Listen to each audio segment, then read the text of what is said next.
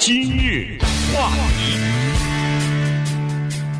欢迎收听由中讯和高宁为您主持的今日话题。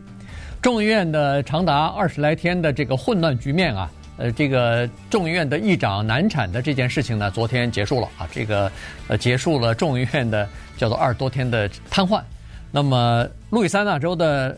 共和党的众议员 Mike Johnson 呢，呃，被选成呃众议院的议长哈，他是算。恨不得是美国一百多年来，呃，最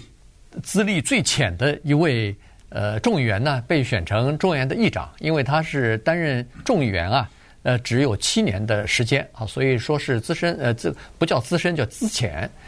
但是呢，他在进入到众议院之后呢，上升的速度是比较快的。所以今天我们就跟大家来聊一下他的政治理念以及他的意识形态。而且他到底是怎么样的一个人？哎，此人呢，相貌堂堂啊，就是长得非常端正的这样的一个人啊，而且呢，声音啊，相当的有穿透力。呃，原因是这样的，因为他呢，后来在广播电台上主持今日话题啊，不是，呃，主持一档叫做保守派的一个谈话节目，所以他有这方面的经验，口才是相当不错的。那今天呢，我们就。让大家认识一下这个人，因为你必须得承认，他在美国的政府的体制内是总统的第三顺位继承人。嗯，同时呢，他是领导着这个国家，而这个国家又是世界上的一个领导者的体制里面的一个重要的人物。众议院是非常重要的。那么在介绍他之前，我们先听一听这个人讲话的声音，因为昨天呢。他被选上了议长了以后呢，做了一个差不多十八分钟左右的这样一个讲话。那么也告诉大家，他昨天的这个议长的当选呢，是共和党无一反对，两百二十票全给了他，两百一十七票就可以当选，对不对？共和党的两百二十票全给了他，民主党的两百零九票给了他零，民主党的两百零全给了自己的呃 Hakeem Jeffries。那么我们听一听啊，他昨天的讲，这我放几秒钟的录音，大家听一下啊。I want to say to the American people, on behalf of all of us here, we hear you. We know the challenges you're facing. We we know that uh, that there's a lot going on in our country, domestically and abroad, and we are ready to get to work again to solve those problems, and we will. Our mission here is to serve you well, to restore the people's faith in this house, in this great and essential. 哎，接下来呢，他当然一开始就是就有点冠冕堂皇的话了哎，我们是要为美国人民服务啊，什么领导大家。但是接下来听到你们的声音了，哎，听到你们声音啊等等。但是接下来呢，这比较长，我就不放了啊，这个录音。接下来他就讲了，他马上就进入他的个人了啊。他说，我爸爸是一个消防员，在一九八四年有一次呢爆炸的事故中，我爸爸呢就受了重伤，导致他终生残废。那么在二零一六年，我竞选国会议员的时候呢，他我也战胜这个癌症啊，又得了癌症，结果呢就去世了。就在我当选的前三天，他去世了啊、没有能够看到我的当选。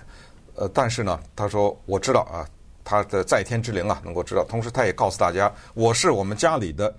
第一个大学生。嗯，我在我之前家里都连大学生都没有，呃，这个人只有五十一岁啊，对，非常年轻，非常的年轻，所以这是他一点小的背景。然后在整个的十八分钟的讲话当中啊，他是反复的提到了他的宗教信仰啊，他反复的提到了他的叫福音派基督徒的一个坚定的这个信仰是。同时也把美国的独立宣言啊，呃拿出来，呃也解释，呃就是在美国的独立宣宣言当中的，我们平时理解的说人人生而平等，呃这句话是错误的，因为在独立宣言里写的不是生而平等，呃是人们是他说就是那个 man 就是 are created equal，呃他专门还强调了这个是上帝造人造的平等，不是。Born，他强调了这一点，呃，也就是这个非常重要，因为接下来我们再给大家介绍他的成长的背景的时候，他作为一个虔诚的基督徒的这一点呢，啊、呃，是非常的重要的。呃，所以在这一点呢，就我们先知道了他的这个背景以后，我们再接下来看一下他为什么能够全票当选，以及就共和党的全票了啊，那以及这个人呢，他有哪些重要的理念，而这些理念对未来呃领导这个国家和甚至二零二四年的总统大选都有哪些直接的影响？对他这个当选啊，实际上在呃一开始的时候呢，并不是特别的明显啊，就是说呃那个共和党的党鞭就是那个那叫什么呃 Tom 呃 Emmer 哈他。呃，退出以后呢，大家并不知道说是选下一个人大概是谁，以及这个人是不是可以得到两百一十七票。因为在前两天的时候，我们在节目当中曾经说过，有很多众议员，就是共和党的众议员都说，看来是没什么希望了，没人可以得到这个票数。所以在星期二，当那个 Tom Emmer M 呃 Tom Emmer 退出以后，呃，他进行就是进行呃这个呃投票的时候呢，闭门会议的投票当中呢。他其实只得到了一百二十七票，呃，然后有四十四个，至少四十四个人呢，并没有投给他，其中四十三票是投给了那个 Kevin McCarthy 啊，所以那个时候呢，还人们还看不出来这个潜质。后来在下午的时候呢，有人建议说是进行一次叫做唱票啊，大家反正呃也不是无记名的投票，就大家就喊名字吧，你投给谁投给谁，在唱票的过程当中，人们发现，哎呦。这个呃，Mike Johnson 啊，是好好像是众望所归这种感觉啊，所以呢，在唱票的过程当中呢，除了有三个人弃权，有二十个人没有到场之外，所有的票，共和党的票全部给他了。嗯，所以这个是一个很好的迹象啊。所以刚才呃，中讯说是两百二十票，最后在再投票的时候，无记名投票的时候，呃，共和党的众议员一共是两百二十一个人。其中有一个人，要么就是没出席，要么就是没投票。但是呢，他得了两百二十票，这就足以呃得到多数票了。所以呢，他当选了。人们分析他为什么会当选呢？原因是这样子的，这个跟他从政的呃时间短有关系。因为他进入到国会以后呢，只有七年的时间，所以啊，他的政敌，他给自己树立的政敌不多啊，在。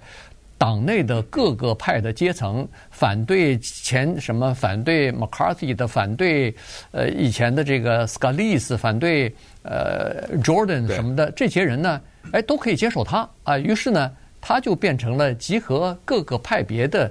呃这个大家都可以接受的这样的一个人啊，变成了变成他，但是同时刚才说过了，他是一个呃有虔诚的福音呃基督徒啊，所以呢福音派的基基督徒，所以。他是属于保守派的，他比那个 Kevin McCarthy 要保守得多啊。他是在这个众议院里边呢，是属于比较保守的。接下来我们可以从几个方面来看，从他的这个呃自己在投票的记录方面，从他的意识形态方面，从他这个过去过往的一些经历呢，我们都可以知道他在堕胎方面，他在这个呃这个预算方面，他在很多方面呢。是采取什么样的立场？嗯，对，堕胎方面、同性恋人的方方面，对对，宪法的方面，因为他本人呢，他是一个宪法律师啊。首先要告诉他，因为这一点也非常重要，他就是基于这一点挑战二零二零年总统大选的结果。呃，但是他呀，这点我要跟大家稍讲一下，他对二零二零年总统大选的质疑呢，和川普阵营啊有一小点不一样。他并没有把重心放在那个什么机器是假的啦，什么呃假的选举人呐，什么这个伪伪造的啦，作弊呀、舞弊啊，他完全没有放在那儿。他是站在一个宪法的角度，是说在疫情期间，擅自有一些州啊改变了投票的规则。我们都知道，那不是都是邮寄投票了吗？呃，因为有疫情嘛，怕传染嘛。他说这个呢违宪，因为要做这样的改变。得由国会通过，怎么会有一些州就自说自话的做了这个改变呢？所以我现在不管那个选举怎么样，结果怎么样，而是这个做法呢是违宪。他坚决的否认二零二零年总统大选的结果，他认为那个是不能接受的，甚至也可以说这是违宪的，是假的。但是他的立场不太一样，而为了这个问题呢，他打了一场官司，因为当时德州啊。作为保守的州呢，就提出上诉，就是说不行啊，这个选举的结果啊违宪，因为在疫情期间有这个改变。那么他呢，就以德州的立场为，他联络了一百二十五名众议员，写了一份上诉书，这个上诉书的标题就是麦克强森，就是他自己，Mike Johnson 加一百二十五名众议员，我们认认为应该推翻二零二零年大选的结果。谁推翻呢？最高法院啊，他就把这个弄到最高法院去了。但是呢，美国三权分立嘛，对不对？呃，司法、立法、行政。那最高法院看了以后说，此案不成立，因为这个结果你德州有什么影响？就是你德州并没有因为这个蒙受任何的损失，所以把这个给打回去了这个案子，所以这个就等于败诉了。这是第一点啊。第二点呢，就是关于他挑战二零二零年总统大选结果，这个后来也受到司法或者是就是一些法律专家的挑战。他就是这个问题是这样的啊，如果当时在投票以前一些州做这些改变，那么你当时进行挑战，那是完全可以接受，也是合理的。当然能不能成功不知道，但是你给人这样一种感觉，就是你在这儿待着不动，你等着，要川普当上了呢？你就不挑战，哎，你就不挑战了。哦，你一看他没当上，那你马上出来挑战，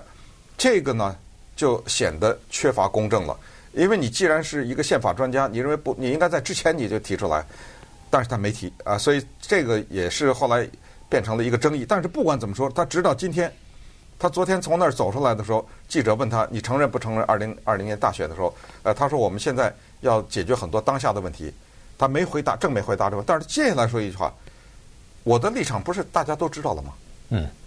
没没回答就等于是回答了啊，基本上是这样。呃，顺便还要说一下，二零二零年那个挑战，呃，这个就是他提出法律挑战，呃，挑战那个大选结果呢，是二零二零年十二月九号，川普先给他打了一通电话，嗯，打电话呢就是请他召集共共就是这个众议院里边的共和党人，看看可不可以。在德克萨斯提出一个挑战啊，所以呢，他就答应了，他就答应这么做了。而且呢，他提出挑战之前，这还真的分别给这个众议院里边的共和党的议员打电话，告诉他们说是总统，当时总统还是川普呢，还告诉大家说是川普希望这么做，而且他要提一份这个法律，刚才说的这个就是大家签名。他加上一百二十几个这个共和党众众议员，大家签名要给法院一份名单，一份这个挑战书嘛。那么在这个挑战书当中，他说是谁签名了，谁没有签名，这个是川普看得到的。他还专门告诉大家啊，所以呢，那个时候很多人就签名了啊，就是一百二十多个人就签名了。于是这个事情呢，其实就反映出来他。实际上是对川普是叫做铁杆的支持者啊，这个这一点直到现在也没有任何的变化。所以在礼拜二下午的时候，他获得那个共和党提名，在投票之前，川普马上就表示支持啊，对这个呃麦克强森是表示支持的。欢迎您继续收听由中讯和高宁为您主持的今日话题。这段时间跟大家讲的呢是国会刚刚选出来的共和党的这个众议院议长哈，呃，就是 Mike Johnson 啊，他的呃为人啊，他的政治理念以及他为什么会呃当选。那么刚才说过了，他是一个比较保守的一个议员哈，呃，有非常强烈的宗教的信仰，呃，同时呢，他在。呃，这个支出方面哈，他在美国的预算啊支出方面呢，也是属于呃比较保守的这样的一个观点。首先，他是今年五月份反对美国对乌克兰提供三百九十八亿美元援助的五十七名议员之一啊。后来他接受采访的时候呢，他就表达了自己的观点，为什么会反对啊？他是说，美国我们自己的边境问题还搞不定呢。我们的这个汽油的价格，我们的物价上涨，现在已经侵蚀到美国人家庭的生活了。再加上他说，在这种情况之下，哈，呃，在美国的母亲当时不是呃这个处方呃婴儿奶粉的这件事情呃受到污染啊什么的供应不足啊等等，找不到呃奶粉啊之类的。他说我们也有这样的困难的时候，我们还要把这么多钱交给乌克兰。而且这些钱是纳税人的钱，但是交给乌克兰以后，没有足够的透明的和这个有效的监督，也不知道这钱到哪儿去了，用到哪儿去了，是不是有贪污的情况，我们都不知道。那在这种情况之下，我们还是源源不断地把钱给乌克兰，这是不负责任的。那我们之前也讲过，这个在目前的老百姓的心中，有相当多的民众是有这个观点的。是啊，因为这还是咱说那句老话啊，就是你这久病床前就无孝子啊，这个这个这个钱这是无底洞啊，这个钱要填到哪里去？所以你看哈，呃，他的一些保守派的观念呢，确实是有广泛的民意的。咱们再来看堕胎，这个我一句话就说了，坚决反对，完了啊，没有什么条件的什么之类，这堕胎这件事情就是不允许。因为这个是违背了他的宗教信仰的。刚才提到昨天的十八分钟的讲话，第一次啊面对着全体的国会议员，他最后结尾的时候还说：“你知道吗？你们在座的这些人，我认为你们在座的每一个人，这是共和党和民主党都算都是上帝派来的，啊，就是上帝让你们到这儿来的，所以你们心里要有数啊。”还提到了这一点。那再有一个问题，就是他在这文化战这个方面呢，是高举着。保守的旗帜的，关于所谓的我们知道就是儿童的性倾向由政府或者是由政府的医疗机构予以帮助的这个问题，他是坚决的反对。他反对的是什么东西呢？这个佛罗里达州是率先开始的，这个也让大家了解一下现在美国文化战当中的一个很大的一个事情，就是一个孩子，如果他是未成年啊，比如说是呃。到什么十四岁吧，比如说七到十四岁左右啊，这么一个年龄，呃，或者是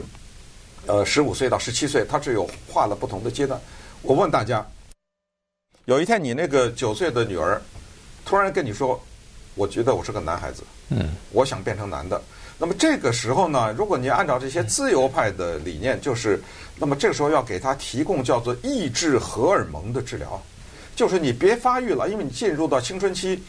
你要发育成为女孩子不行啊，因为你强烈的一个欲望要变成一个男的，你觉得你是男的，于是在这方面就要遏制你的发育，在荷尔蒙的这个角度，这是自由派的人支持的，但是他是坚决的反对。而这个呢，他不光是反对，他认为这是对儿童的一种虐待和侵害，呃，他是这么一个坚定的立场。那也顺便告诉大家，在美国的民意上面呢，对这个问题也是。相当的有呼应的，也就是它还是有共鸣的。就是美国的百分之七十的民众在接受调查的时候是说，啊，是说十岁到十四岁接受这样的荷尔蒙的治疗不同意，嗯，啊，反对。你让女的就是女的，男就是男的，你别去给他治疗他，尽管他自己不想成为女的或者男的。然后百分之六十的人认为十五岁到十七岁接受这样也不行。那也就是说，过了十八岁以后呢，没关系啊。十八岁以后，你变成年人了，你该啊，你该变什么变什么。但是之前的这个正常的发育还是要有的。呃，这个也是他的一个坚定的立场。对。那么在这之前，为什么他没有受到太多的关注呢？原因是在路易斯安那州啊。有其他的两个呃议员呢，比他更加资深，而且呢，在这个众议院的舞台当中呢，声音也比他大啊。一个就是那个呃，Stephen Scalise 哈，这个是呃共和党在众议院里边的第二号人物了啊。那多呃就是多数党领袖，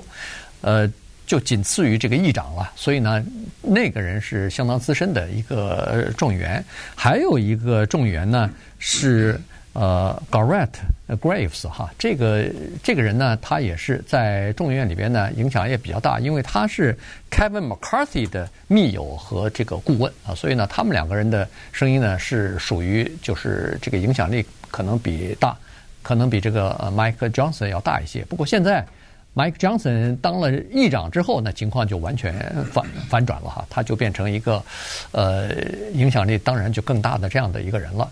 那现在人们就要看了，他是属于一个刚才说过资历比较浅的这样的一个年轻的呃众议员。他现在当了议长之后，到底能不能够领导四分五裂的有很多不同的理念、不同的派别的这个众议员啊，就是共和党的众议员以及整个的呃这个众议院，现在就面临着一个考验了。首先，他的办公室里面的人。